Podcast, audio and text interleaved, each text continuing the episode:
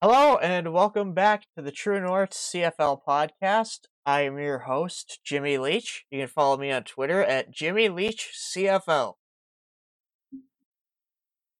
And I'm James Tees. You can follow me on Instagram at James underscore Tees, and it's spelled T E E S.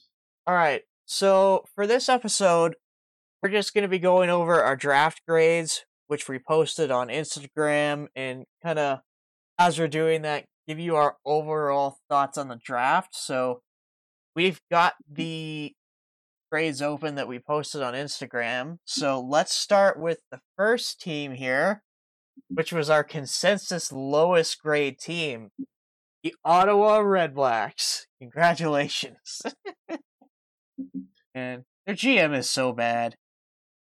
I agree. I honestly, I think a lot of the Ontario, well, just Toronto and Ottawa, I just feel like they just have bad management, like for drafting, not for signing guys, but for drafting. I think they're pretty brutal. Yeah, that that's definitely fair. I know. Uh, I I still think it's ridiculous that they fired Hugh Campbell or not Hugh Campbell, his son, um, whose name escapes me, but th- their head coach was really good, and then it it just came down to you know he said he goes or I go, and Desjardins was closer with management, so they they gave Campbell the boot. And now he's in BC. But uh, let's get into their draft here. Their first pick at number six overall was linebacker slash defensive end Deshaun Stevens. Now, this I thought was a good pick. Uh, we both gave it an A. What? Where do you think he fits on Ottawa, James? I'd say defensive line. I looked at his tape. Who boy is stiff. His hips cannot move. He's got no change in direction. If he played Sam or Will, he would get absolutely eaten up. He could maybe play Mac, but I realistically see him as an edge player in the CFL just based on his tape, how stiff and slow he is. Okay, that's fair. I know a lot of people early on were projecting him just because of his like size he was probably going to be a defensive end. I think he did a lot of pass rushing in college, so I mean that definitely makes sense. He did. He has very good, um, uh, not very good lateral speed, but if he's running on a straight line or like an edge, he'd be pretty fast. It's just his lateral speed is lacking. All right, that's good. And then let's move on to their second round pick. We have conflicting opinions on this one. Um, in the second round, 13th overall, they selected Alonzo Addae, who is a safety slash DB out of Virginia. Uh, I gave this pick an A. You gave it a C. So, what? Why? Why did you give it a C? Because the Red Blacks need help now. They don't need help in five years from now when this guy maybe doesn't make it in the NFL. When I think he does make it in the NFL that's definitely fair. For me, it's like, what is Ottawa's biggest need? I think they need impact Canadians. Mm-hmm. And if for some reason can't follow his Europe uh, that he had this past season, sort of like with what happened with Terrell Jano, who we'll get to later. So if he takes a dip in production, you might be able to get him in a year or two. And if he makes it here, he's definitely going to be an impact player. So it's like I, I, I like the pick, but I totally get your reasoning too. I could definitely see him sticking in the NFL if he has another good season at Virginia. Yeah, people are t- commenting on his height. Kenny Moore, who's a nickelback in the NFL, is only five eight, and he mossed on um, the tight end from the Raiders, Darren Waller. And I'm saying sometimes height is overrated because tape doesn't lie. Sure. And then let's get into their next pick. Uh, I believe this is the third round, or yeah, this is the third round pick. They selected Connor Bergloff, O lineman out of the U of S. Now we both gave this pick an A, so why don't why don't you hype up Bergloff a little bit on what you know? you know, out west, just an offensive line. I think truly believe like teams in Saskatchewan and Alberta kind of produce the best O linemen. That they have like a nice uh, pro turnover as well as they're good. Uh, he's a big, thick Sask boy. That's what coaches love to see. You know, he's going to be a mauler on the inside. You know, he might not start right away, but he's a developmental guy, like a lot of guys in the third round, and he just has a high ceiling just based on his physique. Yeah, for sure. Uh, he's he's had all Canadian honors as well, and then he also has played some center, so that definitely helps his value. Uh, in the CFL, is projected as a guard or center, and I know Ottawa. They've been looking for a solution at center since John Gott left, so maybe Bergloff can develop into that in the future. And then, so you may be wondering, why are their grades so low in the overall draft? We uh, again, we I gave them a C plus. James, you gave them a C minus. When your picks have been pretty good so far. Well, uh, I don't know if they fell asleep or maybe they got drunk waiting for their next pick, but ooh, in the fourth round, they picked a kicker slash punter. Keep in mind, this is the team that has Lewis Ward and Richie Leone under contract. Those guys are going to be camp bodies. One of them. Yeah. Uh, which one, or who do you think? you know, uh, it's tough to say, but I, I think Jake Julien, the the kicker punter they got in from yeah. Western Michigan, is kind Eastern of Eastern Michigan, yeah. Eastern, Eastern, my bad.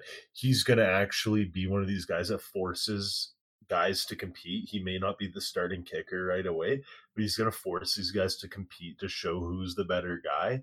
Because you don't bring in a third kicker for no reason, especially a guy who can do both. And fun fact, he was actually committed to York University, but then decommitted once he got a NCAA offer. Oh yeah, that's your school. Um, yeah and we'll get to one of your uh, alumni later on. But yeah, I just again, this picnic makes absolutely no sense. You have arguably the best kicker in the CFL and art the best punter in the CFL, in my opinion. So drafting a kicker at four, and he wasn't even the best kicker on the board. The Laval guy was still there when they made this pick, who I believe he does both, and he was the consensus number one kicker. So even if you're gonna pick a kicker, this this was not the move. You know. I agree because in their kicker set like a record for football in general? Not yes. like yeah. Most consecutive uh, makes in a regular season, so he's arguably the best kicker in the CFL. Yeah, but that, yeah, that's silly that they do this. And then Richie Leone has a monster leg. He's probably again now that Rob Maver is out of the league, he's probably the best punter in the CFL. I miss Maver. But yeah. and then if you thought that was a bad pick, wait till they're picking round five when they decided to draft Keegan Markgraf, a long snapper. Yes, you heard that right. A long snapper out of the University of Utah, who, by the way, isn't even coming to the CFL this year. He's coming next year. What an absolute waste of a pick. And you know what? He's he's probably not even going to come to the CFL. He's probably going to go on a mission because he's Mormon or something. like who wastes like a pick on a on a long snapper in uh, like at forty two when there was still quality guys available that would actually have a huge impact compared to a long snapper. Don't get me wrong, the position is important, but why would you waste a pick? on a long snapper in that round, like when you could have gotten a guy undrafted, he's pretty good. Yeah, like if this was the eighth round or whatever, and you're really hyped on this guy, I I could give this pick a pass. And don't get me wrong, I'm not hating on long snappers either. My cousin was a long snapper in the CFL for a really long time, so yeah, I'm definitely not hating on the position. I'm just hating on that you picked him in the fifth round, or there's still really quality players here. And no, let's be real. How many teams are like looking at this guy and picking a long snapper. It's it's not like he, you know, is a linebacker who can also long snap or something like that. Like this guy's a pure long snapper, and again, he's not even coming to the CFL this year. He's still gonna got another year at Utah. So again, just makes no sense to me. And then let's go on to their final pick. Um, they drafted offensive lineman uh, Mathan Dirks. I gave this pick a B because uh, O line's a bit of a position of need for them. So de- decent pickup, I think. Uh, dude played NCAA, so can't be too bad. And then I gave this pick a B, and you gave it a C. So what do you know about uh Matthew Dirks? So I think he sucks, and he's an uh, unathletic player. He like benched he benched 225 13 times. Uh that's not impressive for no lineman. There's rookie linebackers that come in and bench. Th- okay, well, 225 is heavy for a lot of guys, but for a guy who played NCAA offensive line, you'd think he was better. This guy was on one, on one of our posts where I said he's going to fall because his combine sucked, and I didn't like what I saw. Yeah, man, you're you're ahead of the ball on this. That's what I like. You're always ahead of the ball on these picks. So one that was unreleased that I said was one was two guys that were big risers ended up being picked. One was in the first round, and we'll get to that later. All right, so let's move on to our next team, Calgary Stampeders. Um, their draft, I gave them a B minus, and then you gave them a B overall, and I think uh, there, there's a decent reason for that. I feel like just with it's a philosophy difference here. With their Yeah. first round pick, eighth overall, they took Amen Ogbongbemiga of Oklahoma State. Uh, we both gave this pick a C. So why did you give it a C? I just want to say this. Shout out Alex's brother. He's uh he trains football players in Calgary and has gotten guys NCAA offers from Calgary as well as helped them get into college because he's a well regard well uh highly regarded trainer in Calgary. Uh, he did a lot for me in my time uh, before I went to university. So I appreciate his brother Alex. But Eamon, man, why would you pick a guy who's going to stick around in the NFL for a little bit? Like that that's a waste of a first round pick. I get that there's this allure around him because he went undrafted, but I still think he has a better chance to make a roster than Ulrich Jackson as he's showed out in every game he's played in. And you know, I just feel like in the Big Twelve, a lot of defenders are disrespected. So that's because it's not everyone thinks defense sucks in the Big Twelve, but you know, that's why I gave it a C, because I think he's too good for the CFL at this moment. Same here. I think he sticks around the NFL for a while, so I don't really see this panning out, uh, at least in the short term. So again, I just if this was a later pick, uh, it probably would have been higher. But with your first round pick, uh, yeah, no, uh, I give it a C. So with their first pick in the second round, uh, 11th overall, they took offensive lineman Bryce Bell out of Wilfrid Laurier. I gave this one an A, and then you gave it a B plus. So what do you think of Bryce Bell? Well, to be fair, he is a good player, but I just felt like there was a lot better offensive linemen that were on the board that were bigger, taller, stronger, that were more versatile. But yeah, they're like, oh, this guy's going to play tackle. And I'm like, in the CFL to play tackle at six three is incredibly hard. Though this, I want to say we, the stamps. I'm trying to come at this as a is not a fan as uh, take an unbiased approach, but I just feel like you could have gotten a guy like Logan Bandy sitting here, but instead you took you took Bryce Bell from Laurier, who's going to probably play on the interior, who's not 300 pounds. Uh, that's concerning. I very few guys can play below 300. They're kind of sticklers, I suppose, for the rule. But you know, he could be really good. You know, that's why I give him a B plus. Good pick. Just felt like there's better guys available. That's definitely fair. Uh, this guy was a bit of a late riser in the draft, from what I heard. And Wilfrid Laurier, they've produced a lot of excellent pros lately. You look at Kwaku Boateng and uh, Robbie Smith and different guys like that. I just, I feel like that is a good school right now, and why not take a quality offensive lineman from there? I definitely agree with you that there are better guys on the board, and we will get to that later. But I just want to say one thing about Laurier.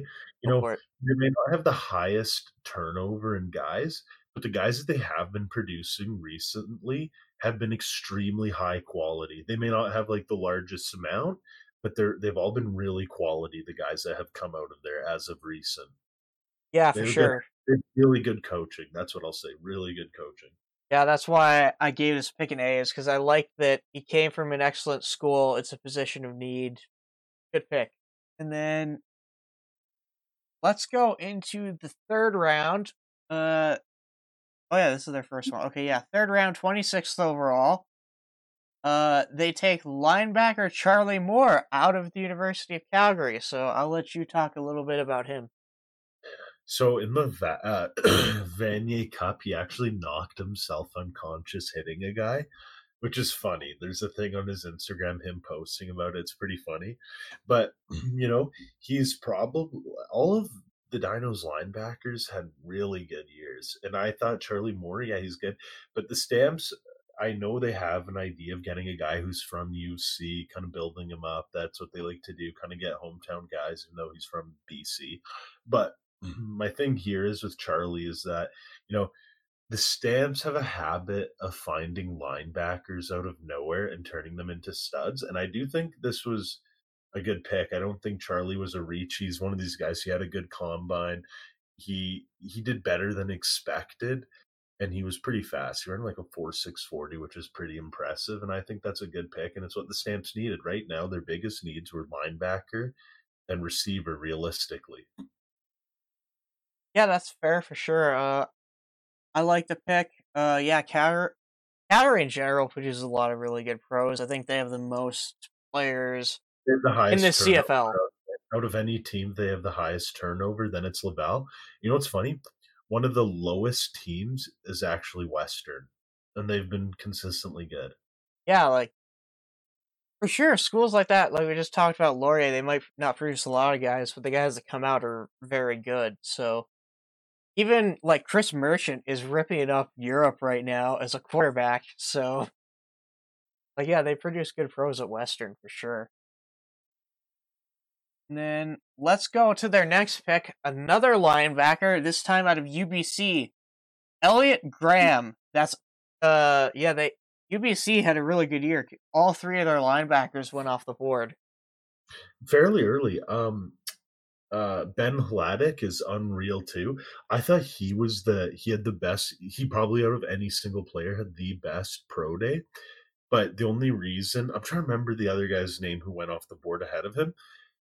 The Could reason Nick he Cross.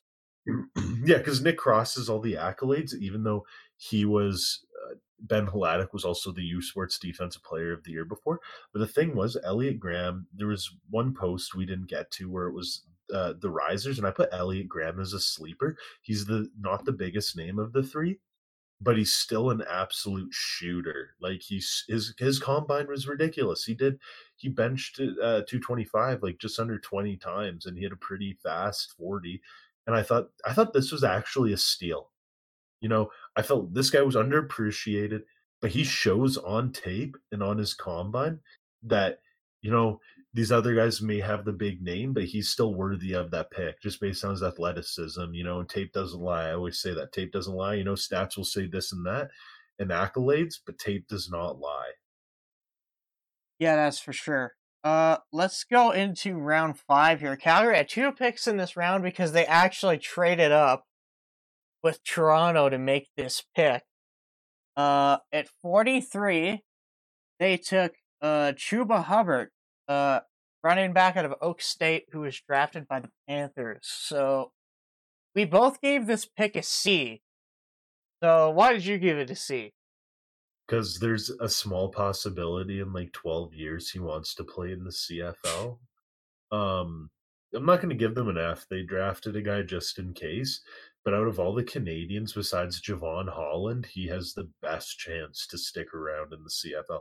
I don't care. People are like, oh, he's on the Panthers, Christian McCaffrey. Okay, most the good teams have two to three running backs that can do everything that are unreal. Look at like teams that won the Super Bowl like last year. The, the Tampa Bay, they had two running backs, Ronald Jones and Leonard Fournette, that were both really good. You can't just have one good running back on your squad unless you're the Titans because Derrick Henry's a freak. But what I mean is he's going to get playing time immediately. Yeah, like I, I didn't love the landing spot when I first heard about it, but I mean, backing up CMC definitely isn't the worst thing in the world, and learning from him would definitely be a wonderful experience for him. And So- he needs load management. A guy that size is going to get hurt. He finally got hurt and caught up with him. Yep. And as running backs get older, injuries start to creep in more and more. So, uh, I, when I think about it more, I like that pick a little more for the Panthers. But for Calgary, um, yeah, I don't think he comes here unless he just like he loves the game and wants to come play a year when he's done, type of thing. But so that's why we both gave that pick a C. Uh, I didn't give it an F because he's a local guy, so I mean, if he does come here, you know, that's that's a great story. So Yeah, he got an Air Canada sponsorship. Not even not even Chase Claypool has an Air Canada sponsorship. yeah, that's pretty sick. Like no one like no Canadians have it, and this guy has it. That's crazy. For I think that's good for the game. I don't know. I just think that was cool. yeah. And then I'm gonna let you announce uh round five, number forty four. I gave this pick an A minus. You gave an A. Why don't Why don't you tell us all about this pick, James? Luther, Luther Hakuna Navahu, um, Vanahu. Sorry, guys, I butchered that because it's a long last name. He's a teammate of mine. Guy is huge. He's a six four receiver, like two ten, like a seven foot wingspan, and he's pretty strong for a receiver. He he could lift like he lifts like a linebacker, like a lineman almost. Like he's such a strong cat. Though he didn't do two twenty five a lot his like squat is pretty good. His deadlifts, he's a super strong guy. Like seeing him every day. Massive hands. He's the big body possession receiver you need.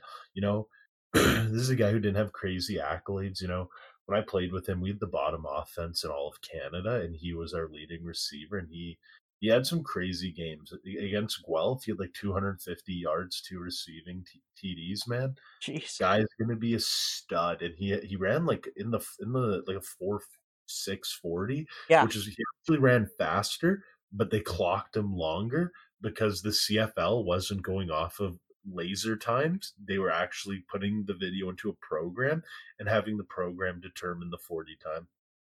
Well, that's weird. But yeah, uh what I know about this guy, great measurables. Um and yeah, late pick, but I don't know. You, you've been gassing me up on this guy for a while, so I, I like this pick, so I gave it an A minus. And Calgary, they like their Canadian receivers, man. So Oh, good, know? good kid, local kid too from Edmonton. oh, okay, that I did not know, but that makes it even better. There you go. Yeah, and our old receiver coach who used to play for Calgary, uh, Kamau Peterson, is boys with McDaniel, who's our receiver coach, and tagged him in a post the day of the draft of Luther. Oh, I that's think that, I think that's the. And also they have another York receiver, uh, Colton Hunchak.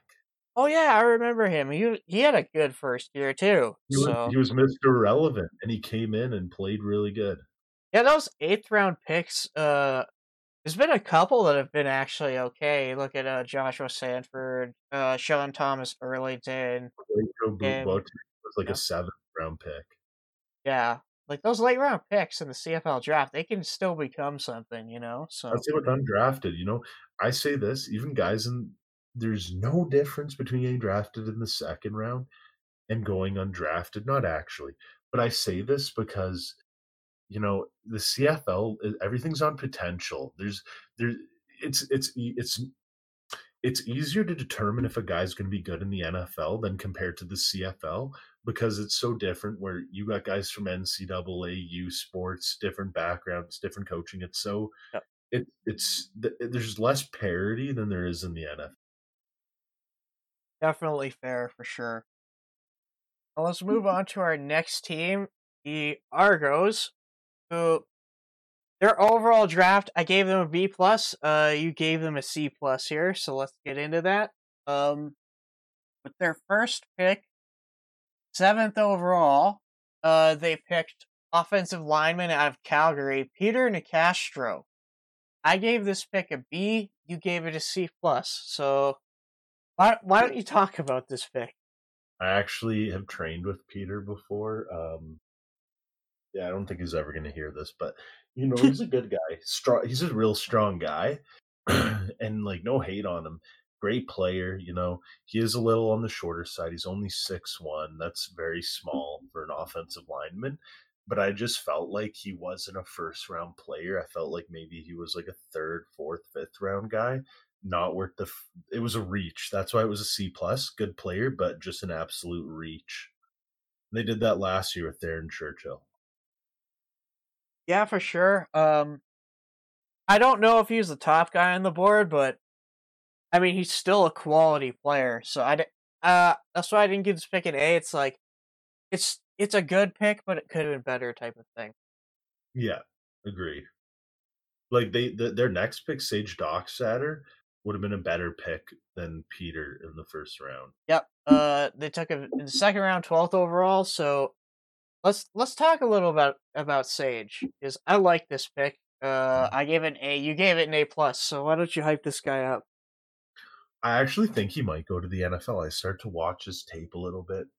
He had a game where he played against Ohio State, and it was his tape was good, and he's good. He's six seven, three fifty. Now that's a that's a man that can move, and especially if he's locking down Ohio State, obviously they got beat horribly, but that's Ohio State against like a low level New Mexico team.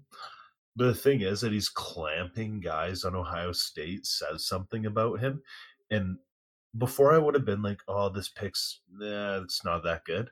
But after watching tape, where, where I really looked at his game and looked against the big teams where he showed up, I was like, man, I don't think this guy might not make it to the CFL, but if he does, he's actually he's going to be something big. Like he's way better. I, people would compare him to like Kyle Saxelid, a guy on Edmonton who's really big.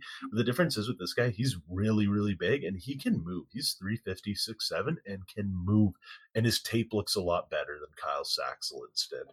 Yeah, uh, a lot of what you said there reminds me of uh, an NFL draft pick. Uh, I'm not saying they're nearly the same level, but I mean similar style, I guess, is uh Darrisaw, who I can't remember where he went in the draft, uh, late first, I think, but he was a guy. They said sa- similar stuff about him in terms of his quickness. It's like a guy that big should not be able to move like that, and I hear oh, bigger than Darrisaw, but yeah, yeah, I hear a lot of the same kind of things about Sage, so I like that pick. Uh, in Toronto, man, if this pick pans out, they could potentially have a five, uh, all starting uh, Canadian O line, man. Like they got, they already have another starting tackle. So if Sage comes up, they could ha- potentially have that other tackle in the guard spots. Jamal Campbell, Jamal Campbell played at York as well. Yeah, he's really good. I'm a big fan yeah, of his. He came out of nowhere, yeah. Yeah. Now let's get to this next pick. You you've been dumping on this guy since like the first top twenty rankings came out, which is why I giggled a little bit when I saw this pick was coming. So, third round, 25th overall, um, Toronto took Luigi Vilain, defensive lineman out of Michigan. So, what do you have to say about this? Man, he only he only got he didn't even dress every game at Michigan, and I I hate this. Like St. Juste was the same class as him. The St. Juste, you know what he did? He's like, oh, I'm playing. He did play a lot at Michigan compared to Luigi. the thing was, he's like, I'm not really in with the coaches. I'm gonna go to Michigan, ball out, and be the player who I am, and get drafted in the third round. Or you mean Minnesota? Mm-mm. Yeah. Yeah. No. Yeah. He went from Michigan to Minnesota. What team did I say? Uh, you said he went from Michigan to Michigan. Oh, I meant to say Minnesota. My bad, y'all. Yeah, all good. I just want to say, Luigi, man, he he and other guys did this on this list. These Canadian guys who go to these big, big time Power Five teams and never play, but then transfer. Like Joseph. Joseph did the right thing.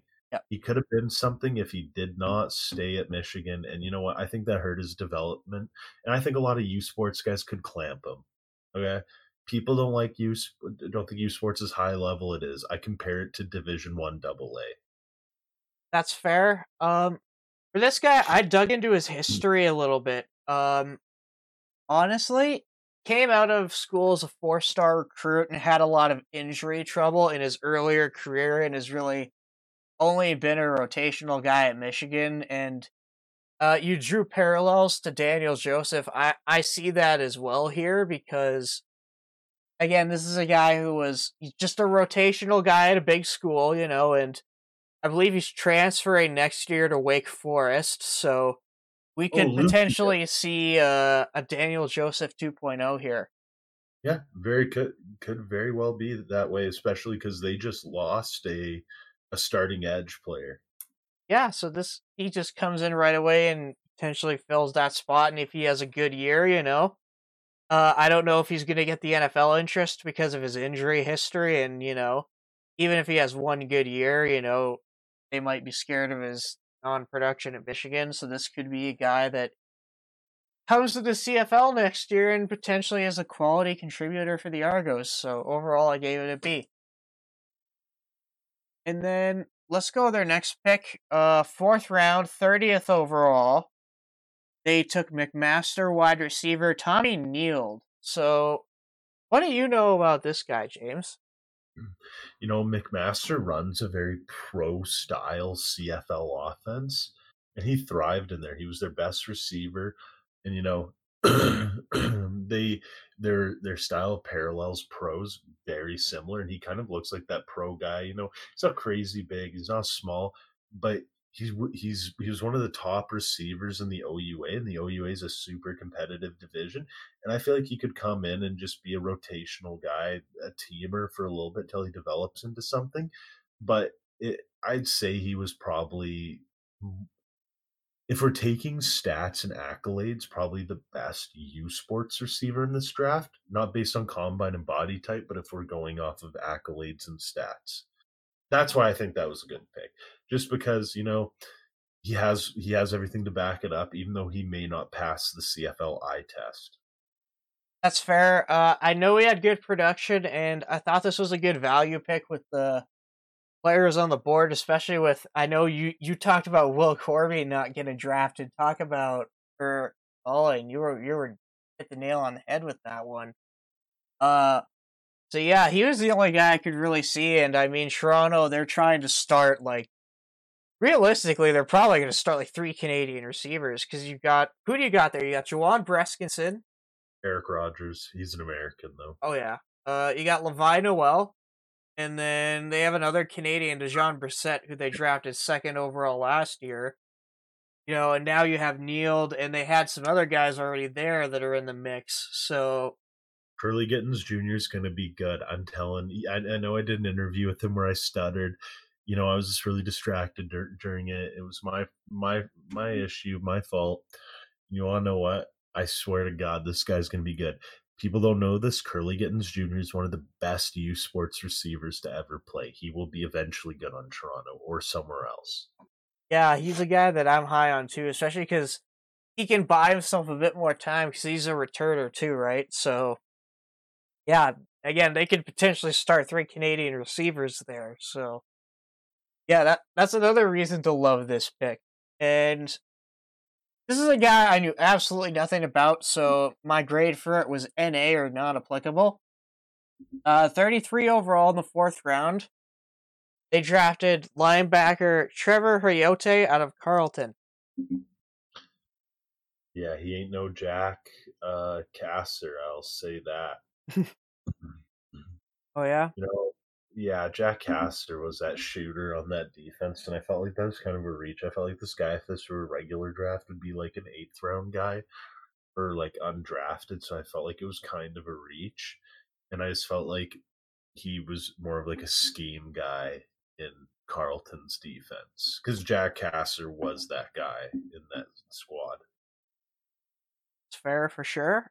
Um, let's jump to the last round here. Um, 47th overall. They had a pick I really liked here. Um, they took Joshua Haggerty and U of S Husky. Uh, 47th overall. I gave this pick a B plus. You gave it a B. So why don't we talk a little bit about Haggerty? Man, I'm about to get in shit, but like, come on, man. Have you looked at this guy before? A little bit. Yeah, he he looks he he looks like Caleb Pressley from Barstool. This guy does not look like a a, a coroner. He looks like he should be. Something. I mean, Uh, fair enough. He doesn't pass the eye test. That's all I'm gonna say. That's fair, but we also said that about Tommy Nield, so I mean, we got to be fair. I mean, He's a white DV. I don't trust him. fair enough. Uh, his tape's nice. Uh, Saskatchewan kid, so you know he's tough. Um, with him, he's definitely like an energy guy. Like plays a lot of energy. Um, yeah, So he's probably a safety at the CFL level, but uh, with a six round pick, a quality safety definitely isn't the worst thing you can get there. no, for sure. That's why I put a B, man. I said, you know, I just have my reserves. You know, it's just about the eye test. I know I said that about other guys. This guy does not pass the eye test for a guy who should who's playing in the secondary. That, that's fair for sure. And then let's go with their last pick, 52nd overall. They took Benjamin St. Juste out of Minnesota, who was drafted in the NFL by the Washington football team. I believe it was in the third round. Uh, we both gave this pick a C. I think it's for the same reason. Let's hear yours. Uh, he's an NFL guy for sure. He just had injury concern in the NCAA, but besides that, when he was on the field, he was electric. Like when he they played Penn State and beat them last year, he was lights out. Yeah, I know uh, he was good on the field, and he had a really nice Senior Bowl. Same with uh, Josh Palmer. So it really goes to show how that can help a guy's draft stock. So That's what got Palmer drafted. Oh, 100%. Yeah, I was actually surprised. Like he was a guy that honestly I would have thought a team would have taken a flyer on. I don't think anybody did, but I thought he would have gone undrafted if he did not have that Senior Bowl. oh, for sure, yeah. Because uh, one of the things I was reading his NFL scouting report, they all talked about how he didn't produce a ton, but that's because his quarterback play at Tennessee was brutal. Some of the worst quarterbacking I've seen in years. Yeah, and then when he gets to the Pro Bowl, he's like breaking ankles of like uh high end defensive backs. So I Yeah, against mean- top guys who played at like Bama and at like Auburn, guys who are starters are like top guys in whatever division, and he's like bossing them. He had one of the best uh, Senior Bowls I've seen in a long time. Yeah, like I think in the one on ones he broke I- one out. I don't know if it was Patrick Surtain or not, but he broke somebody's ankles from Bama. Like, uh, it was either on a fade or a post route, and it was just like, wow, like dude's got skill, man. So, Yeah, Yeah. a technical. oh for sure. But yeah, I'm glad he got drafted. But I mean, at the same time, that would have been nice to see in the CFL. You know. Mhm. Yeah, for sure. Let's move on to our next uh, team here. The Montreal Alouettes, who we both gave Bs to. And because they did not have a pick in the first round due to the Johnny Manziel trade that feels like it was like 10 years ago now, um, they had this uh, first pick in the second round, 10th overall. They took uh, Oh, oh yeah, Pierre Oliver Lestage out of U of M. Uh, I gave this pick a B minus. You gave an A, and I think. What do you think of him? I think he's really good. That's why the Seahawks signed him to a contract. But I don't think he sticks in the NFL. He's six 6'2, under 300 pounds. Like he's like a CFL body. If he gained some weight, he might be able to stick around. But when me and my buddies were watching the draft, I said, "Come on, play that Vanier Cup tape. Play the Vanier Cup tape. I want to see him get bullied by Jamin Pelly." But they unfortunately did not show it. But I still think he's a really good player. And I thought that was an A build these hometown guys and just build them up. I'm pretty sure. I'm trying to remember if Sajepi played it. My friend played CEGEP with him, which is Oh, like okay. JUCO equivalent there. Um, I think he played at Lennoxville. But yeah, basically, I thought you know, impact guy, compete guy, compete guy. He's going to come in day one and compete for a starting gig, and he's from Montreal. Quality guy that could have easily gone the first round. He might stick around in the NFL for a year, but that'll be good for his development. Oh, no doubt. Yeah, like I think he sticks in the NFL for a year or two just because of the team he went to. Like, I, I always thought about this. Like, you go to the team that's going to give you the biggest bag, or do you go to the team you're going to stick around probably with the longest, right? If you're like an undrafted guy. Mm-hmm. and he went the route of need. Like Seattle, they they only took one offensive lineman in the draft, and they had one of the worst offensive lines in football last year. So to me, it you know he has a very good chance of sticking around. Uh, and the guy they took in the draft, I believe it was a tackle. It wasn't even a guard. Like, stay Lestage is a center slash guard, so again, it just increases the chances of sticking. So I like it. They only have like two good O linemen on the Seahawks. One is old, Duane Brown, and the other guy I'm trying to remember his name. He's a rookie from LSU who came out of nowhere and he played the best, and he was like a nobody. It's dope. I can't remember his name either, but I mean, I'm sure there's probably some Seahawks fans watching this because there's Seahawks fans everywhere. They'll probably put it down in the comments. So let's go to their pick in the third round, 27th overall. They drafted Chris Fournier. I gave this pick an A. Uh, you gave it a B. So let's talk a little bit about Fournier. He's little. He's like 275. That is light. He's got to put on like 30 pounds. It's like 6'4, 275. Man's got to put on 30 pounds at least if he wants to play in the CFL. And I gave it a B. You know, decent pick because it's a potential pick but it's not a compete pick. He's a camp body right now. He's got to put on some weight if he wants to be a compete guy. You know, he kind of came out of nowhere, but I, I, was more impressed with him than Dirks. And Dirks played at a higher level in the NCAA than Fournier did. That's fair. Uh, I believe he's transferring to a Div 1 school uh, this year, but he's a guy that's a multi year starter in the NCAA. He's played both center and tackle, so you've got a little bit of versatility there, and with them losing Trey Rutherford, and uh, I believe they lost Tyler Johnstone, who was a Canadian tackle out of Oregon. Uh, and, and, then they both retired. Two guys retired, and then so did uh, Spencer Wilson, who started off and on that year. He retired too. They had three retirees. Yeah, three like really good retirees. So they, of course, they drafted you know I think Montreal probably had the best like need draft out of all of the teams because three of their picks are offensive line. One's a kicker because they don't have a kicker, and then one of them is uh, a player from the former GM's uh, school where he used to coach at U of M. So, yeah. Uh, again, I like this pick. I give it an A just because it fits the need really well, and he's got another year in the NCAA to learn and develop. So good pick. And the next pick in the fourth round, they picked Syracuse offensive lineman Patrick Davis. I gave this pick a B, and you gave it a C. So let's break this down a little bit. Uh, he's never started a single game in the NCAA, and he basically just rode the bench and was like a rotational guy. If a guy got hurt or something and had to play like three snaps, so yeah, he's not good. I know people. That's fair. Uh, I know people like his size and his versatility. I think he's played again, kind of a bit all over. So, and people like his size. So again, with a later round pick it's probably not the worst thing in the world. To take a guy like that. So overall, I gave it a B. And then pick Ottawa should have made if they were going to draft a kicker slash punter.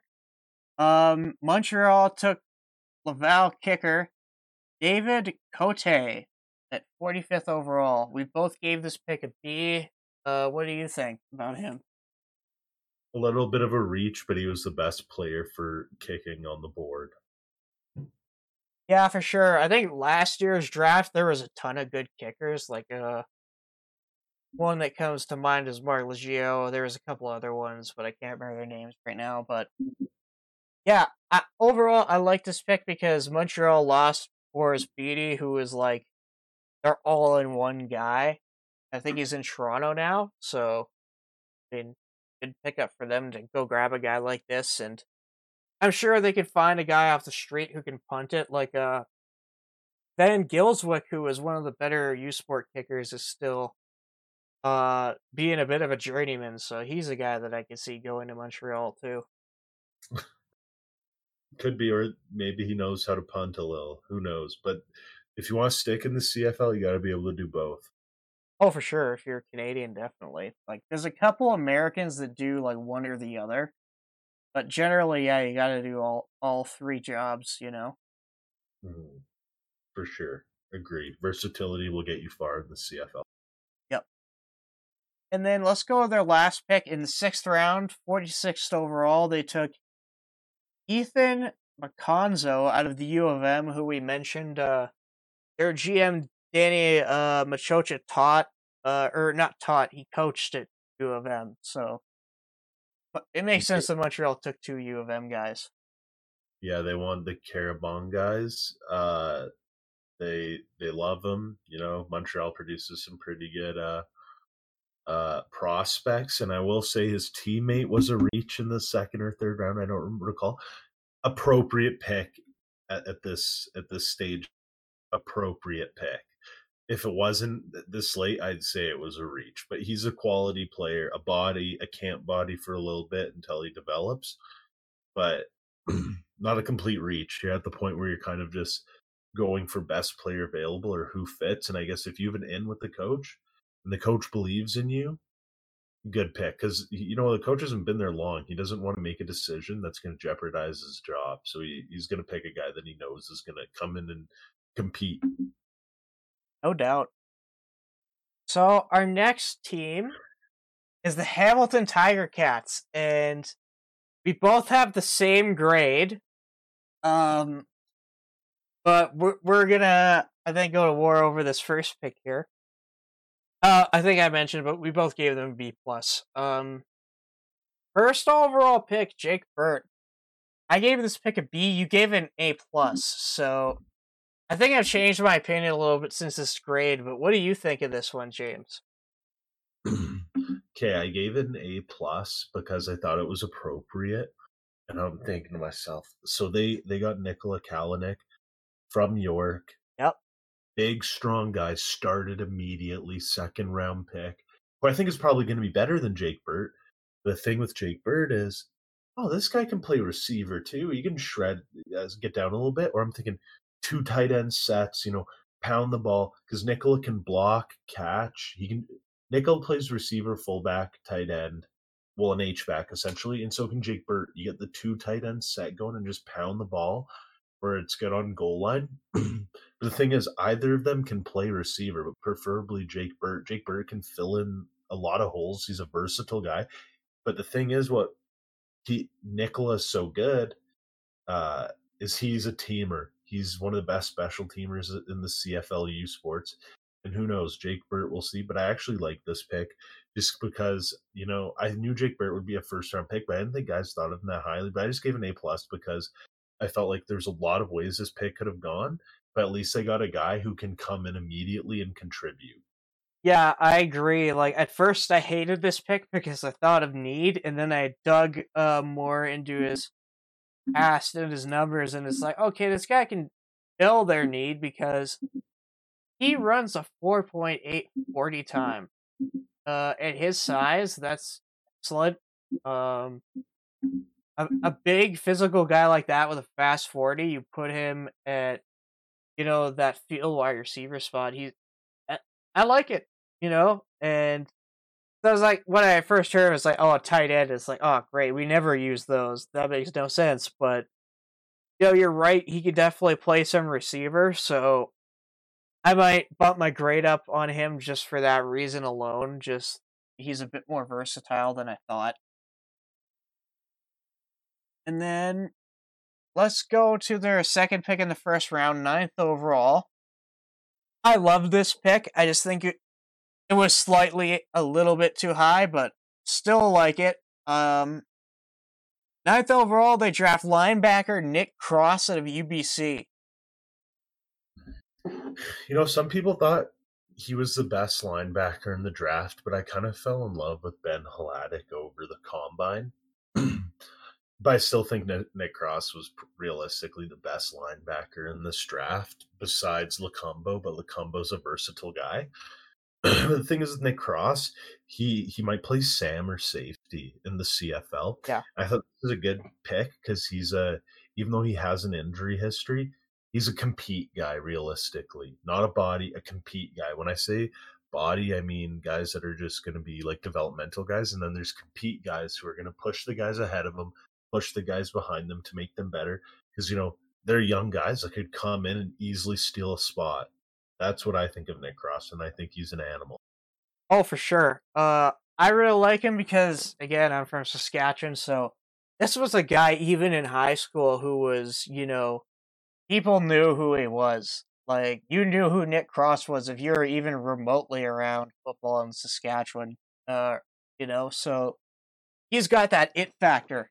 And watching his tape, he, I don't think he's lost a step on tape. He looks really good. Um, as you mentioned, probably Sam or a safety. I like him more at Sam just because I think he's a really good run stopper and he's just got a nose for the ball. And uh, I just think that's a bit more beneficial at Sam. So, again, I love it, but again, I feel like it was more of a second round. That's what. That's the only reason it's a B plus. Otherwise, this pick is an A. Yeah, great dude. Can't wait to see him in the CFL. And Agreed. then let's go on to round two. Uh, another one of your boys got picked here. Um, well, not York, but yeah. Uh, Deane Leonard out of Mississippi, 18th overall. So why don't you hype him up a little bit? Give us an A plus. Ironically, me, Band, Logan Bandy, him, and uh, Peter all played on the same team. Uh, our our community team, the the Mavericks. Shout out the Mavericks.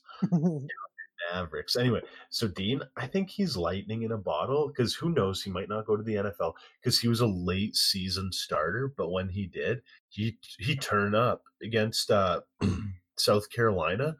They he got a crazy fumble recovery that he he didn't get a touchdown, but brought it back sixty yards, and I think he's special. People don't realize how special he is because there's a, a, strong likelihood that he goes to the CFL first, then the NFL, just because he's an, he he didn't get enough exposure. Ole Miss, he has one more year. He's going to start, but I think he's an A plus because I think he's a home run hit in the uh, this is third, second or third round. Second, second round. Yeah. Yep. Second home run pick. I think he's a home run. I think he's one of the best picks in the draft.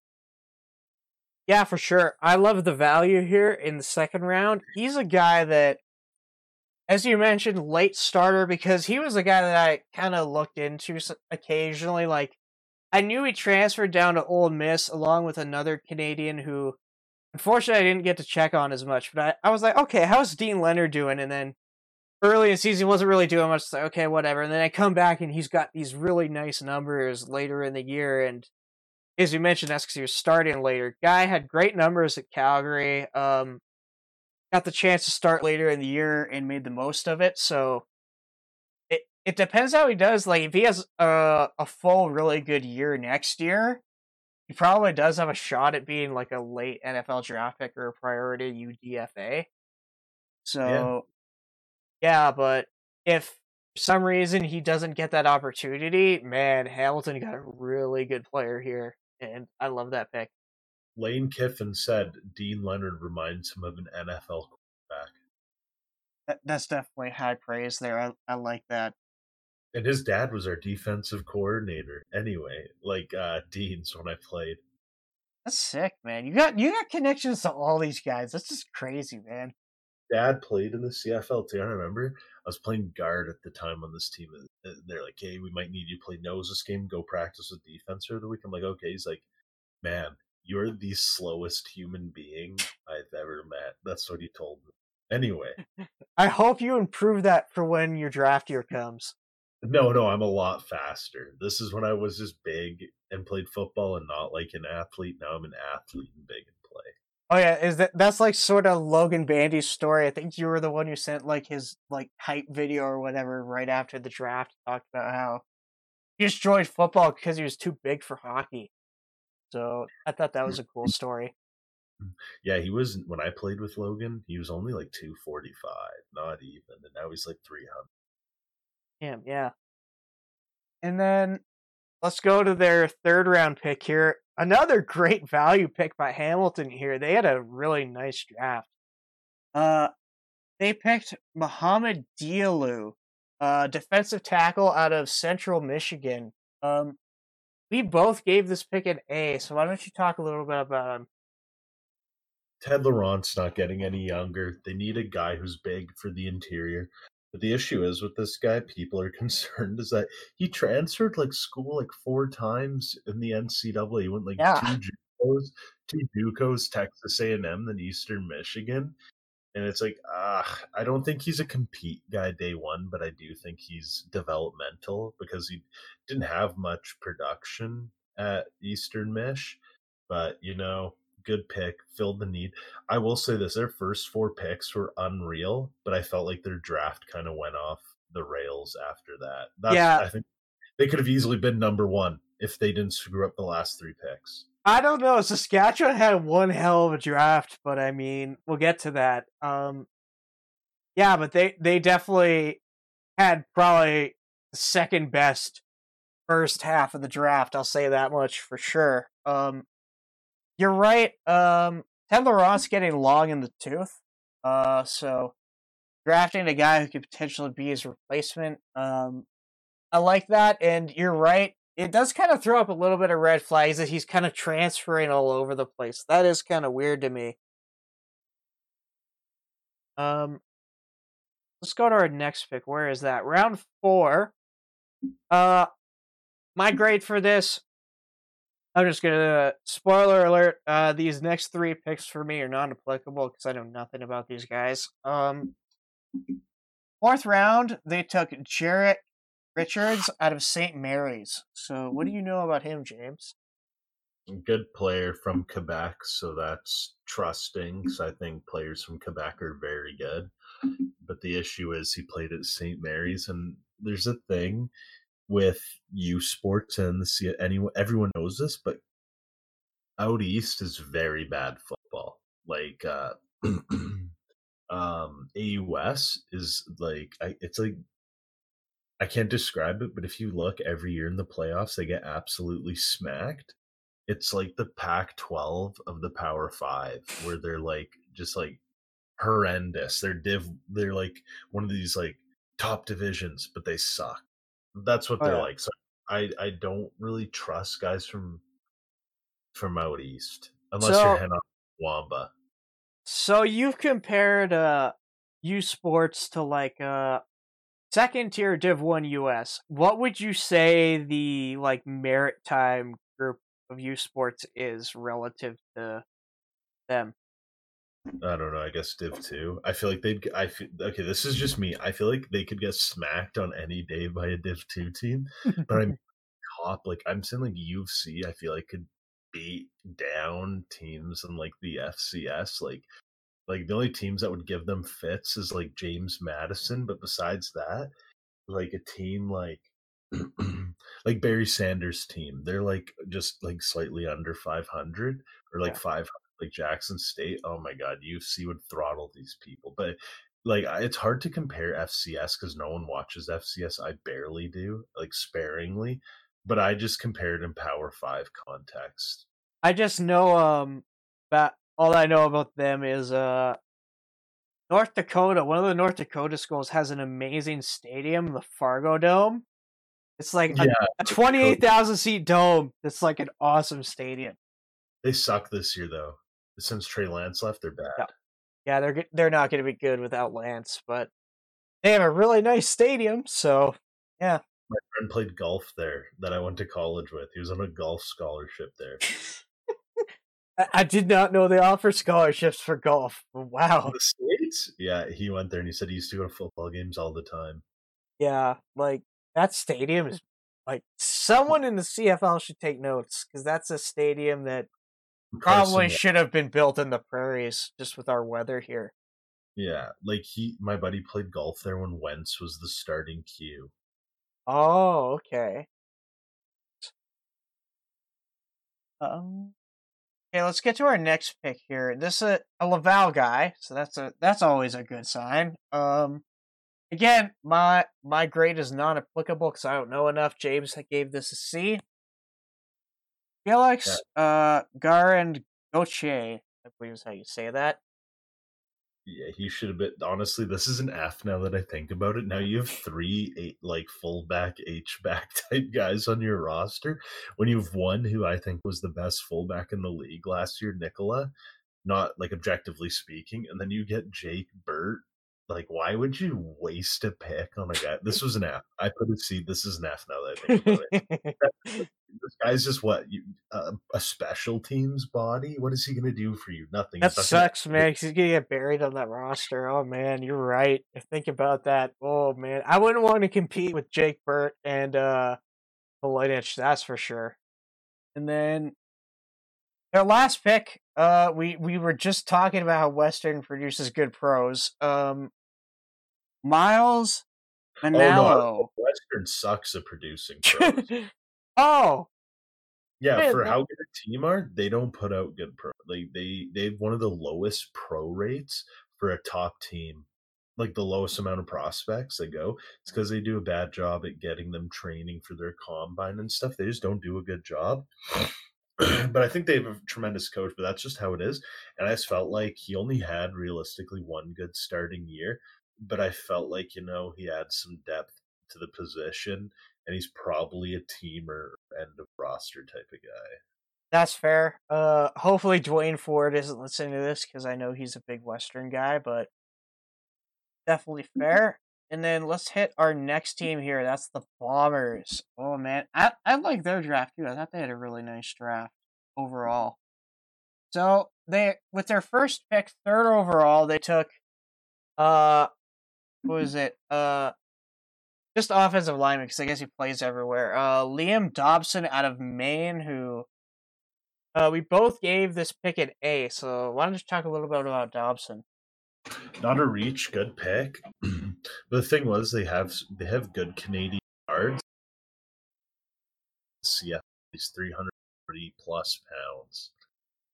Yeah, he's a big boy. Um, I know there was talk of him as he's kind of play. He's played a bit of tackle. Uh, he's played center. So, uh, the Bombers they kind of do have a slight need at center. So I, I like that. Uh, if he goes and fills in for their center spot, there's a video of him at his weight dunking a basketball, which is pretty sick. Like, this dude's a good athlete. Not a big man. That's what I'm saying. I like this kid. Yeah, I say kid. He's like older than me, but yeah, yeah, like he's big, but he's athletic too, which is nice. that's that's the number one thing you want. A big, strong, athletic guy at like three forty. That's super impressive. no doubt. And then their second round pick, I know nothing about this guy, so again, non applicable for me. Um, for round two, 16th overall, they took uh, Redha Kramdi, I believe how to say that. Uh, again, NA, James, you gave an F, so I want to hear your opinion here. Total reach. You got like a seventh round undrafted guy in the second round who's like not even a camp body. Why? Why, Bob? Not Logan Bandy, a Canadian tackle. Okay? Man, I cannot wait till we get to that bandy pick because I want to hear you rant about that. That's gonna be amazing. Just remember, keep it PG. But Yeah, um, yeah, um, Montreal again. I don't know much about this guy. but They produce good pros, and keep in mind these ratings are not indictments on players. Like this is just more or less how teams drafted is how we're grading this. So if like we think it picks like you could have gotten that guy later on, you know, that's what the grade reflects. Not like oh this guy's absolute trash. He's a bum. You know, like that's not what this pick. Players, just I Not what our felt- grades are meant to be. Felt like why would you pick a guy like that at this this high in the draft? It's no disrespect on their skill. Yeah. And then their third round pick, I like this pick a lot. Um, they took Patrice Rene, a DB out of North Carolina, who is transferring to Rutgers next year. I- I only gave this a B because I think he's an NFL guy. I think he is because when he did start at North Carolina, he played very good. So that's why I gave it a B, just because I think he's an NFL guy. That's fair. Um, I know. Uh, I think it was last draft. Um, he he had a lot of NFL buzz. I believe he was going to be a late round pick in that draft, but uh, basically, I believe he ended his season with a, a an ACL or an yeah ACL injury, and then when he came back, he was kind of replaced by a younger guy. So freshman. Yep, that's why he's transferring out, and so hopefully he goes to Rutgers and plays extremely well and gets to the NFL. But if for whatever reason maybe he gets injured again, or you know maybe he doesn't get the looks that he did, um, I feel like that could be a really sweet grab for the Bombers. Agree. Yeah, because they I lost uh, a couple thing. DBs too. So next, he's he's one of these guys like Deane Leonard and Alonzo. you somehow make it to the CFL, you're an instant top player, in my opinion. No doubt. Um, so with their fourth round pick, they took Robbie Lowes out of the University of Regina. Uh, we both gave this a B. Uh, I like it. Dude can immediately play on teams and does have a chance to actually get some work in the CFL. So good pick. Mm-hmm. Good appropriate pick. That's all. That's why it's a B. A good, a good pick. That's appropriate. Not a reach. Not a bad player. Good pick. Right spot. But it's not like like their next pick is an A because I truly believe they got a guy who is not the 39th overall pick. Oh, no doubt. I, I think we both can agree on that. Um, in the fifth round, 39th overall, they pick back to back University of Regina Rams. This one, Kyle Borsa. Oh, man, I like this pick. I really like this pick, but I'll let you go first here. He loves steroids, like Trevor Harris. So, you know. Oh, you, did, you took my joke. I love it. Oh, really? No, no, but he does have been busted for roids. That's yeah. why. Uh, yeah. he made the it's same very... excuse as Harris too. By the way, like he said the same thing. He he went and took a supplement that apparently he didn't know was tainted or something like that. Well, same that excuse. super common. That's super super common. Like most, a lot of guys aren't even on steroids, and that happens. But if you look at this guy's physiques, you could tell this guy looks way better. This guy looks like a Greek god, and Trevor Harris like an okay athlete. You know what I mean? Like, yeah. Trevor's is more believable than Kyle's. Kyle does not look. He looks like he did steroids. But anyway, hey, that that hey, I'm not just that helps his strength. Just because you're on steroids does not make you a good player. There's guys who are on steroids right now who probably suck. Okay. Yeah. And I I hate people saying this or like everyone on in football's on steroids. No, I've seen guys who've never who've never done steroids in their life bench press 225 30 plus times. And That's they do not and they don't even take supplements, like drink protein or anything. Like, yeah. It's just some people are just built different. Yeah, like Borsa, when he got suspended, he said he took a lot of time off and just hit the gym really hard with with Robbie Lowe, ironically. So yeah, that's probably why he's in such great shape. He just had way more time to go and hit the gym because of his suspension, or at least, at least that's what I'm hoping. But uh, yeah, I like this pick for the Bombers. You get depth and a potential replacement for Andrew Harris when he gets older. So good pick. And I remember your first thing you said about him was he's got arms like an American running back. Oh, he makes like Chuba Hubbard look small. Yeah, like dude, dude's a big guy, so that's a nice pick, and he's fast. So mm-hmm. definitely a guy who could have gone earlier, but I love the fit. Mm-hmm, for sure. And then uh, let's go with their last pick uh, of the draft, 48th overall. They took DB Shea Weeks out of the University of Manitoba. I gave this pick an A. You gave it a C. So let's let's hear this. He actually finished at a school in the States in Minnesota. Oh, okay. Yeah, he played at Bemidji State University, a public university in Minnesota. I actually knew who he was when he played at um he played in uh Manitoba but I felt like he may or may not have hurt his draft stock. But you know, uh, I'm trying to look. I'm just doing research. I don't think he ever played a game. No, he didn't play a game here. But yeah, I gave him an okay picks. I felt like he, I think he's a little raw and a little like maybe an undrafted guy. I like it because uh he is projected to go higher in some mocks and he's from the U of M, but I definitely agree with you. Him going to that NCAA school, unlike a guy like Deane Leonard, this really hurt his stock. Like if I was him, I would have just sat out. You probably would have gone higher. So I like to pick, but I see where you're coming from there. Division two school. Huh? It's a Division two school. Oh, okay. Wow. Yeah, that's interesting then. Yeah, it's troublesome. Sure. And then let's go to the Edmonton football team now. I almost said Eskimos. Um, so with their first overall pick, uh, you have very different opinions than everyone else. Uh, Cole Nelson out of University of Alberta. So I'm I'm gonna I'm gonna let you defend him for a bit here. six foot six, ran, ran a 40 under five seconds in the four nines, 315 pounds. I, I probably said six foot six already. 225 press 26 times. Built like an NFL D tackle, bigger than an NFL D tackle, but I'm not going to say who. I got a source who said he might play O line, but I, I shouldn't have said that. But whatever. Um, hey man, I and I when I was doing my Rise and Fall series, just something came up, y'all. You know, I'm going through it, COVID, whatnot.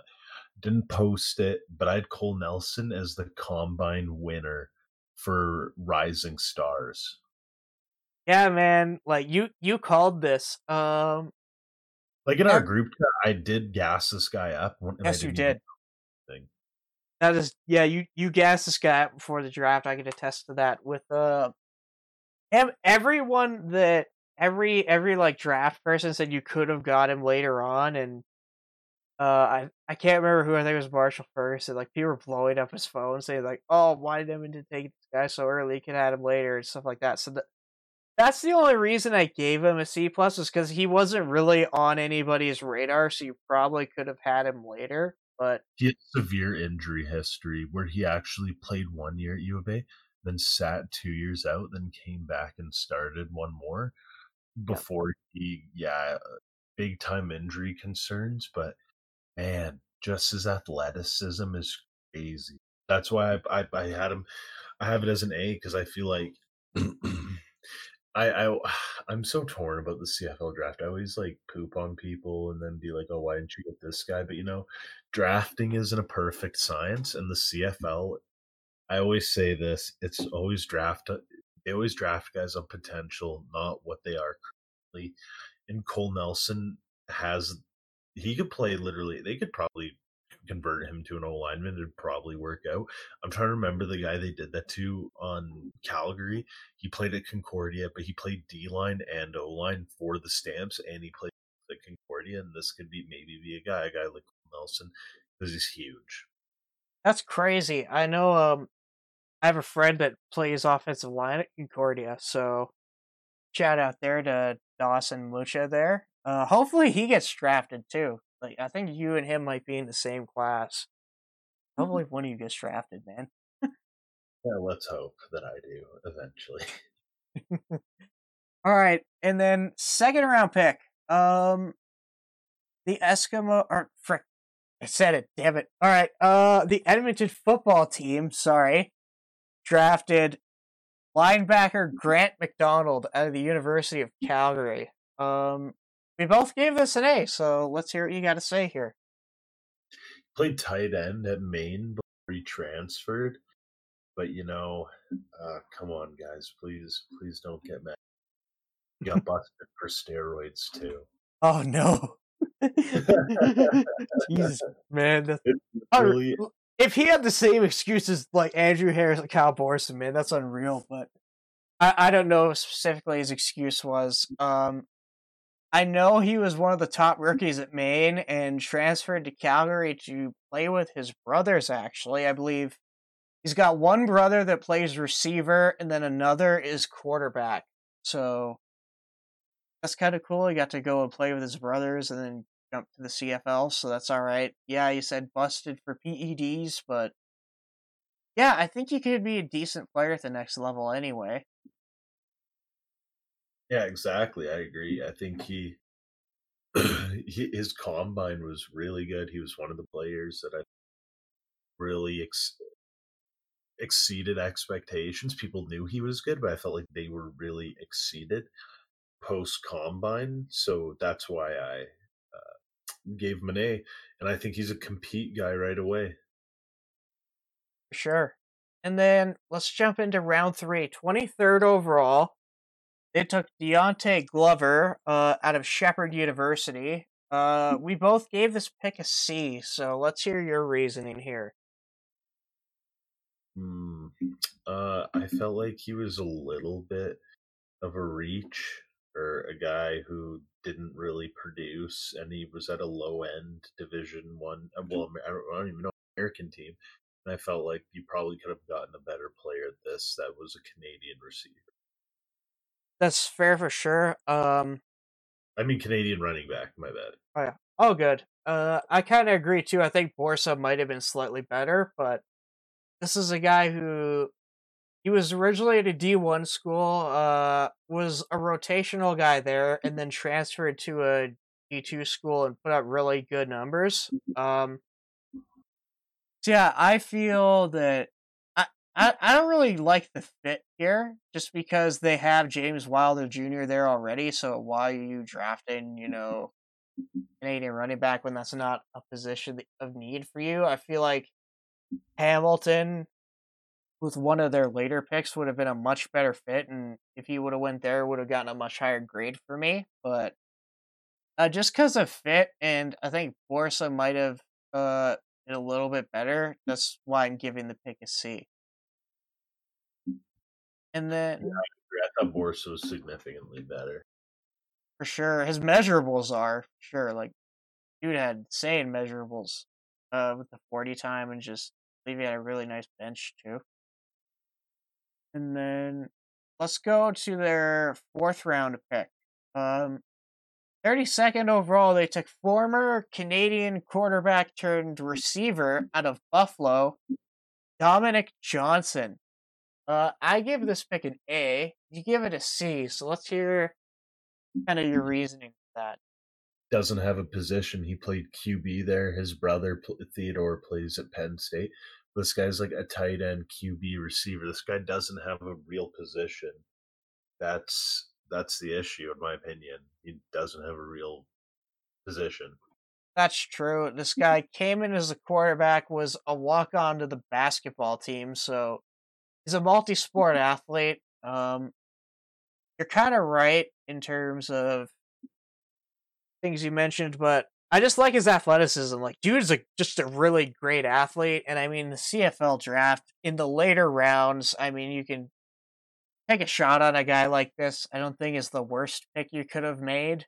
So that's why I'm giving it an A, just because raw athletic talent. And dude's got crazy size. He's 6'5, 225. So if he pans out, he's definitely a good pick. And beauty with Edmonton is they don't need to start him right away. They got uh Tevaun Smith there, who's an elite Canadian receiver, so he can wait in the wings for a couple years if he needs to refine his skills at receiver. Can sit and learn. exactly. And then let's jump to their fifth round pick here, 41st overall. They took Peter Kourtis. Uh, I did not know much about this guy, so my grade's an NA. You gave this a B plus, so let's hear about him a little bit. Oh, really good Canadian O lineman from SMU. I feel like the exception to me pooping on uh, out east is line to an exception. But this guy's been like a multi-year starter, and he's proven, and he's looked really good. That's what I think. I feel like anything but O line for out east is that that's the the, the least drop off is offensive line. So I thought it was a really good pick. Kind of a steal now. To, now that I think about it, this late, kind of a steal. He went to the national, and he did perform. All right, that's good. Um, let's go to our next pick. Uh, their last pick in the sixth round, fiftieth overall. Defensive back Keenan Clark. Again, I don't know enough about this guy. He's out of Cornell. I gave this pick obviously an NA. James, you gave it a B, so let's hear about him a little bit. Well, he started at Cornell Ivy Leagues. Smart kid. No, I thought it was pretty good. I felt like that was kind of a guy who was relatively unknown, but did start Division One and made an impact. So I felt like it was a B, though it wasn't at like a big time school. He played at a school that doesn't even offer scholarships, so football's not taken as serious. But I felt, you know, impact NCAA. Let's give him a B plus. His tape looks pretty good. He is got has to learn. He's pretty raw and probably would have uh, played a lot better if he played U Sports and would have maybe gone higher. I felt like it was a good draft. That's why I think Edmonton had like a top three draft they drafted really well. They drafted pretty consistency consistently. Yeah, for sure. Um, it's definitely good to hear that he was a decent contributor at D one. I'm not sure if he's a DB though, or is he a safety?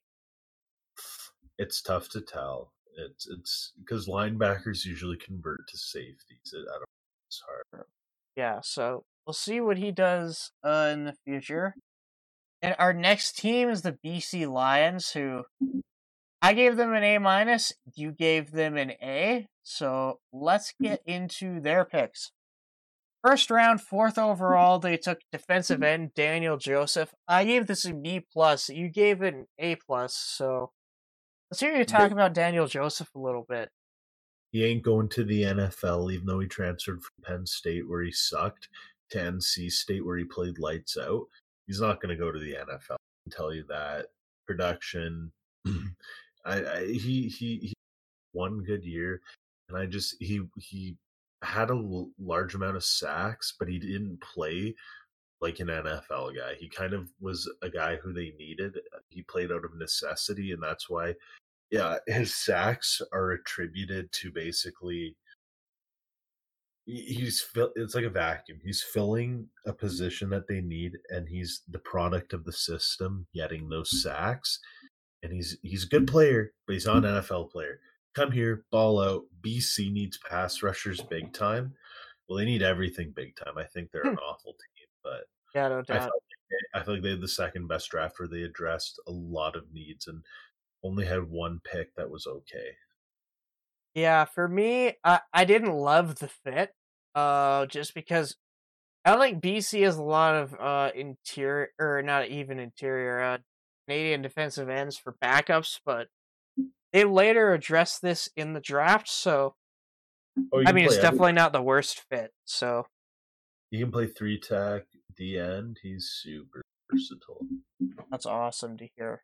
And then let's jump to the second round where they took uh, Alaric Jackson out of Iowa. A surprise, like dude fell off a cliff in the NFL draft. He was uh projected at the start of the year to be like a third round pick, and then later on he was like in the three to five range, and then he just went undrafted, which is how.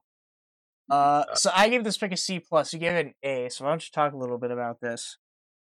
An absolute horrendous pro day, horrendous senior bowl, looked out of shape for a guy who's a vegan. And in the NFL, he translates to a guard, but he started many years at Iowa Big Ten. He started four years. That is absolutely insane. Tristan Wirfs went there, O line factory, but just something about him. His game doesn't translate to the pros very well because he's he's a pretty tall cat, but he's short arms. But I swear, if he comes to the CFL, he will be the best offensive lineman in the CFL. Where he like clamped Chase Young. He's played against Nick Bosa, Chase Young. He's played against every D end in the Big Ten you can think of and other conferences. He's played the who's who before and has played consistently well. Yeah, like he's held his own against Bosa and Young, respectively. As you mentioned, four year starter uh, at Iowa, which is O line U in American football, and it's one of them. Uh, uh, yeah. Notre Dame is O line U, but for for the, the sake of the argument, yes. Yeah, it's one of them. Okay, and then, uh, yeah, uh, what else was I gonna say? But yeah, like he was all Big Ten team as well. I believe he was like either first or second team all Big Ten. So like he's got accolades. He's like a four year starter. So it's just with him, there's a as you mentioned, bad pro day, bad senior bowl.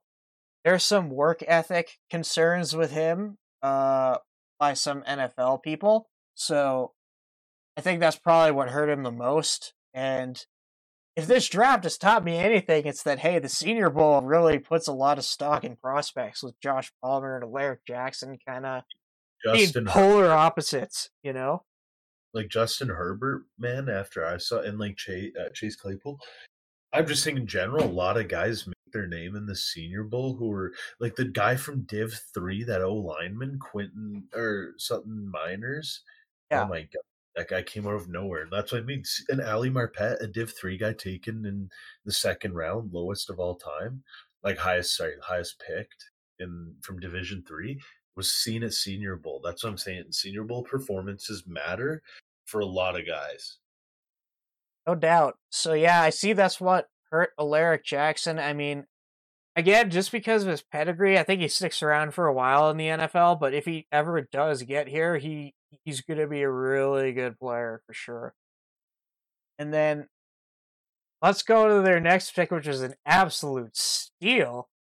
Uh, third round, 22nd overall, they took UBC linebacker Ben Hladik. A plus pluses all around. So let let's hear what you have to say about him.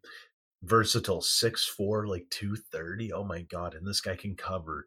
He's probably going to play well or defensive end. We'll see. But he's tall, he's strong. He had second amount of reps on the bench press, four six forty. Great lateral speed, probably the best overall athlete in this draft. And I'd say, besides Cole, out of guys who are established names, he had the best pro day. Besides Cole Nelson, he was a nobody who had an unreal pro day. But if we're just looking at this in like a vacuum of who had the best pound for pound pro day. Ben Hladik did it. And he's also in 2018 was the U Sports Defensive Player of the Year.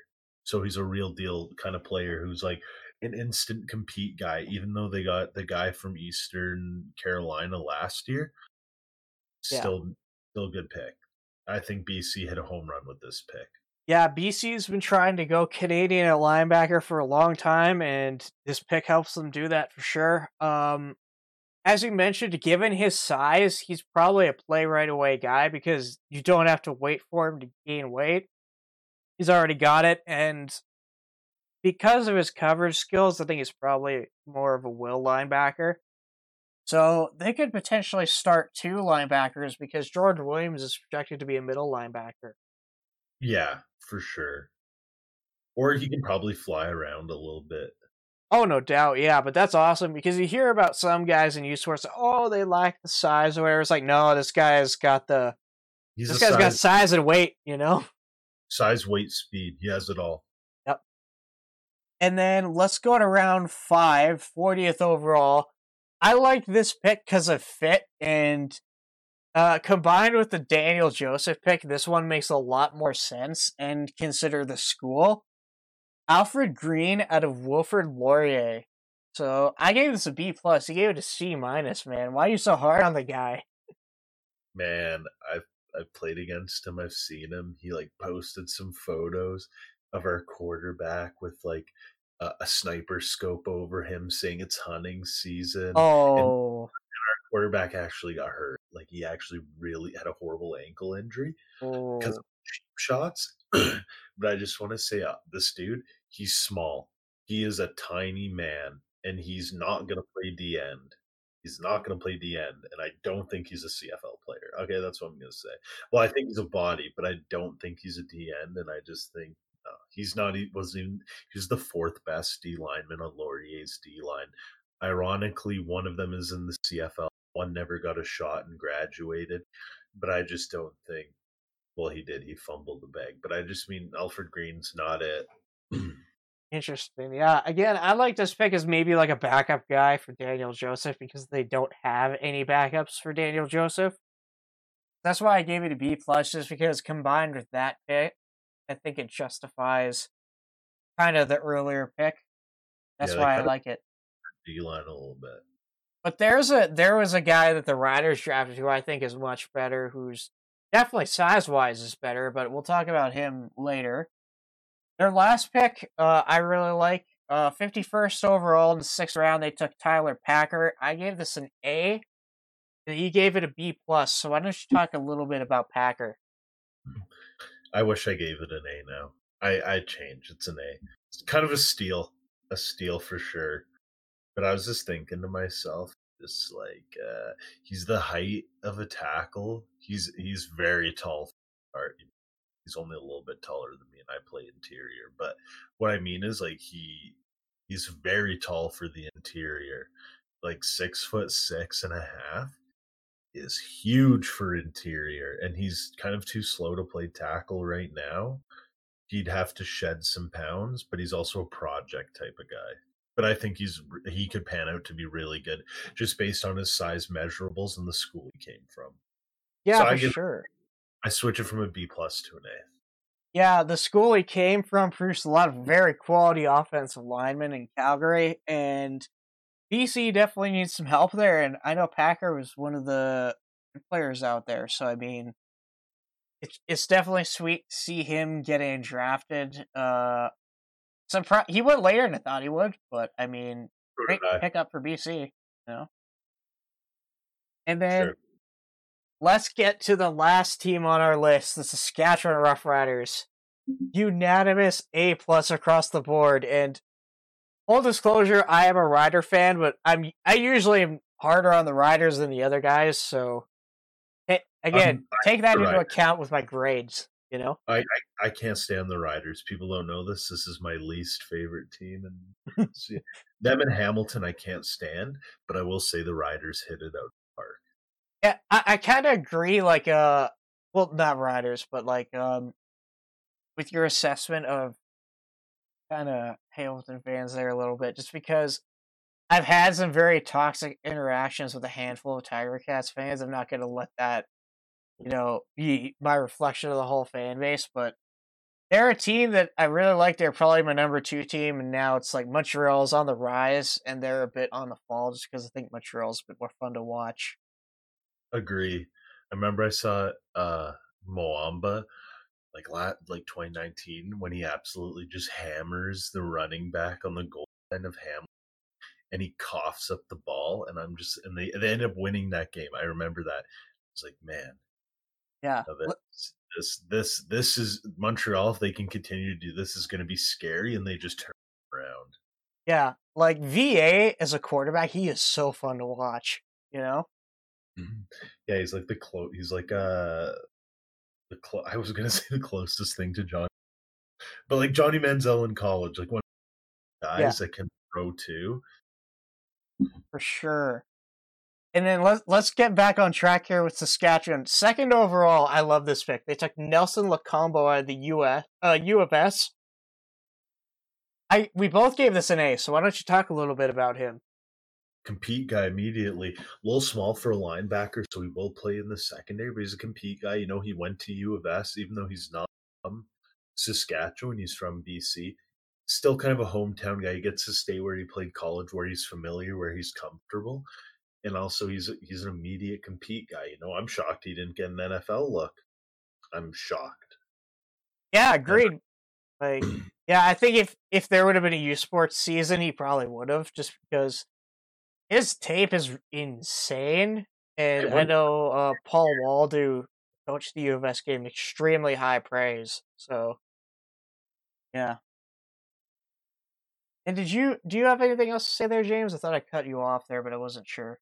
No, no, I was just saying that, you know, he won the defensive player of the year. He's a scary player. No doubt. And next pick, uh, another A plus plus, uh, seventeenth overall. They took Terrell Jana somehow, uh, wide receiver out of Virginia.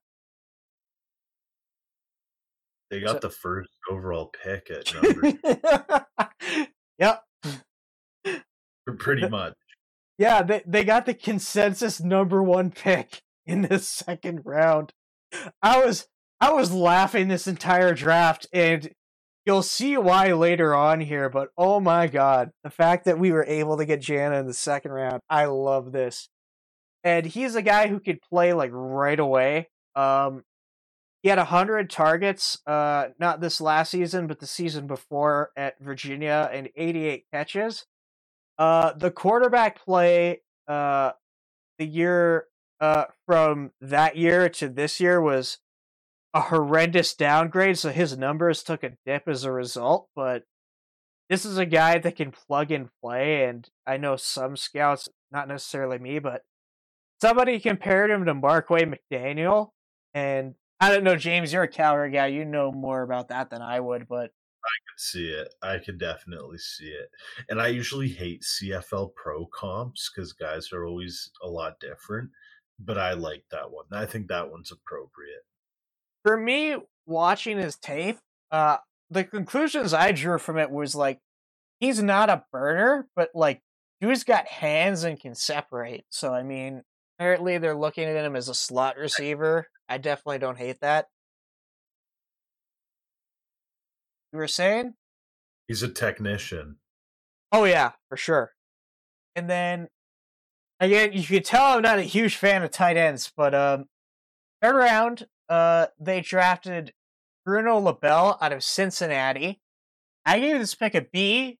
You gave it an A. So let's hear your uh, thoughts on this because I don't think he sticks in the NFL, but I think he's going to play like an H back, like a fullback tight end hybrid, which Saskatchewan does not have, and that means this guy's going to come across the line and hammer guys in the game and in the play action game, and I think he brings a new a new versatility to Saskatchewan's offense and can open up the types of plays they call. For sure, I feel like giving Jason Maas a tool like this is really nice, and uh, we did have Patrick Laval for a little bit, but he did, they play a similar role, or what? What would you describe Patrick Laval as relative to the tight ends here? More of a fullback. Bruno is like, even though fullback's a dying position, it is a dead position in the NFL, dying. But Bruno's like that, like that hybrid. He's an H back, and the H back is still around. Where it's like a fullback tight end hybrid. Oh, okay. And then one thing I saw is like he's a really good blocking player. Like his receiving numbers aren't eye popping, but the dude can block with the best of them. So it's definitely nice to get some extra pass protection there, and you know, as you mentioned, good versatility for the riders. Tell you what, the RPO is a deadly game, and that's what a tight end's good. That. That's good. And then let's get to their next pick. This is a guy I didn't know a lot about, so I went and did my research on him, and I love this pick now. Um, with their fourth uh, round pick, 35th overall, they took uh, Elaine. Eh, I'm gonna struggle. I'm gonna butcher this last name unless you know it. I know it's a Seaman Conda, and so he's he's a Guelph guy records, best DN in the OUA. His teammate went to Ole Miss, who's a DN. That's only because he's six foot nine. Elaine's like six one, six two. I gave this a B plus, only because I felt like Elaine was needed for this team.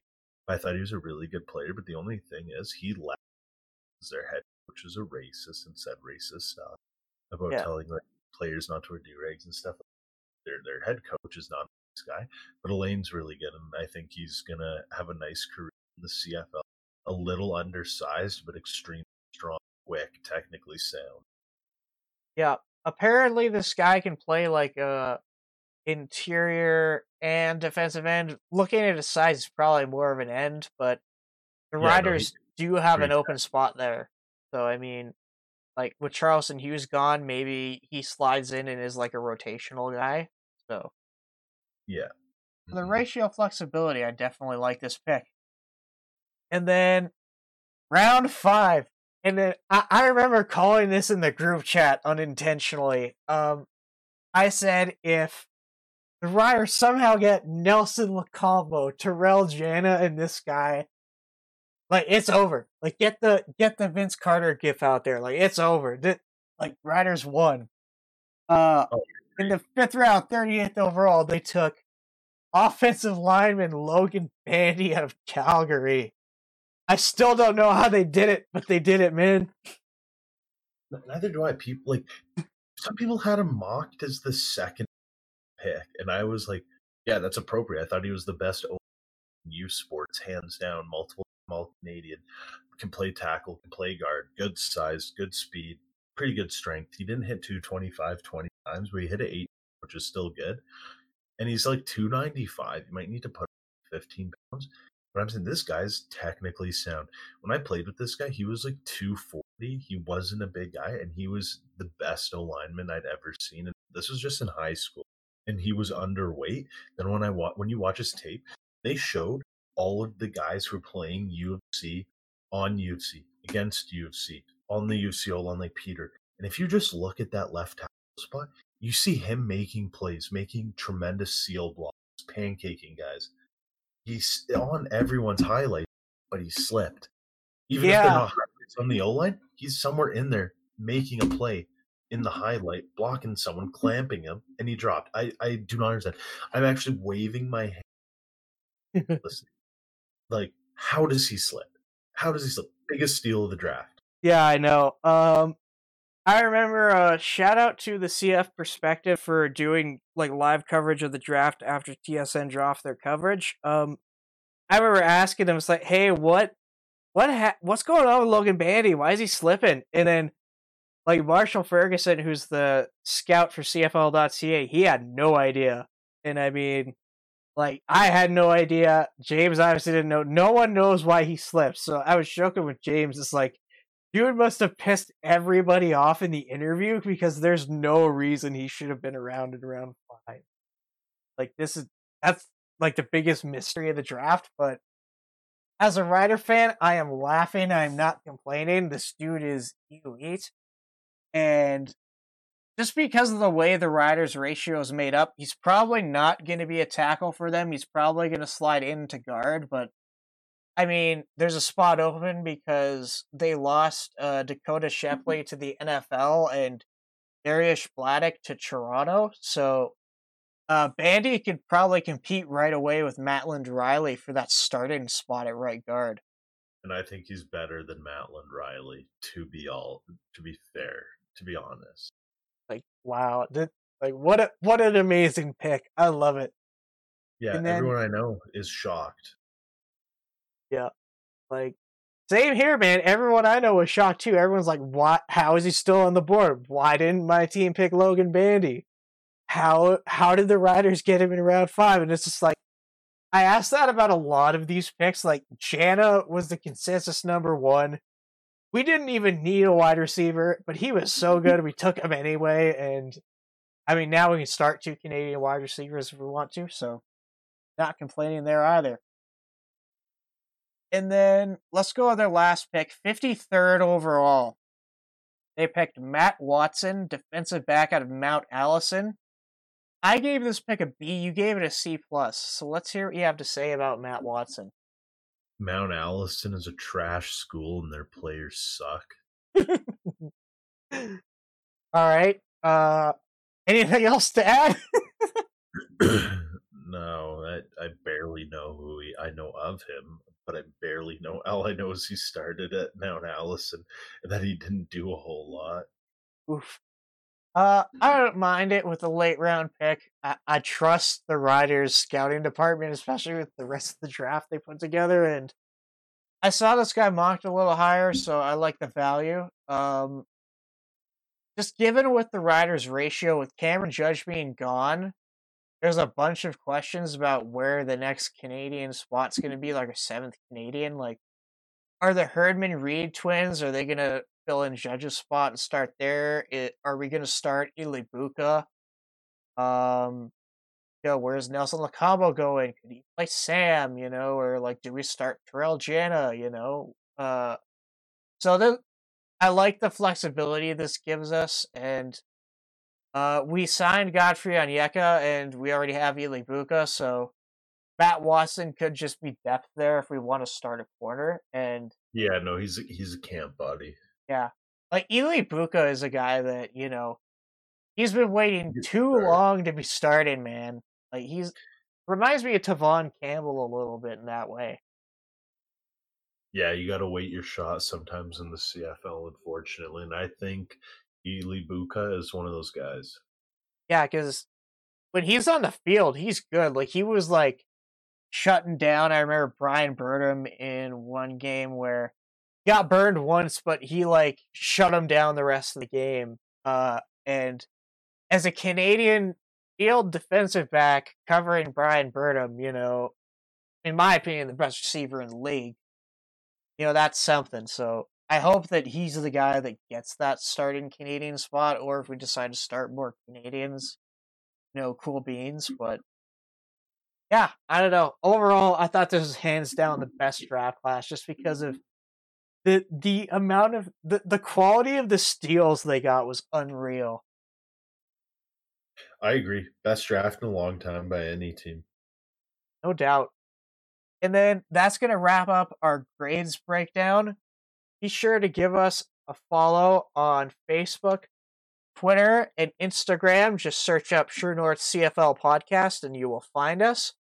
Uh, you can also listen to the show on YouTube, Spotify, and SoundCloud, and now Apple Podcasts. Be sure to leave us a review, subscribe, uh, do all that fun stuff. And as your host, Jimmy Leach, this is the True North CFL podcast signing off.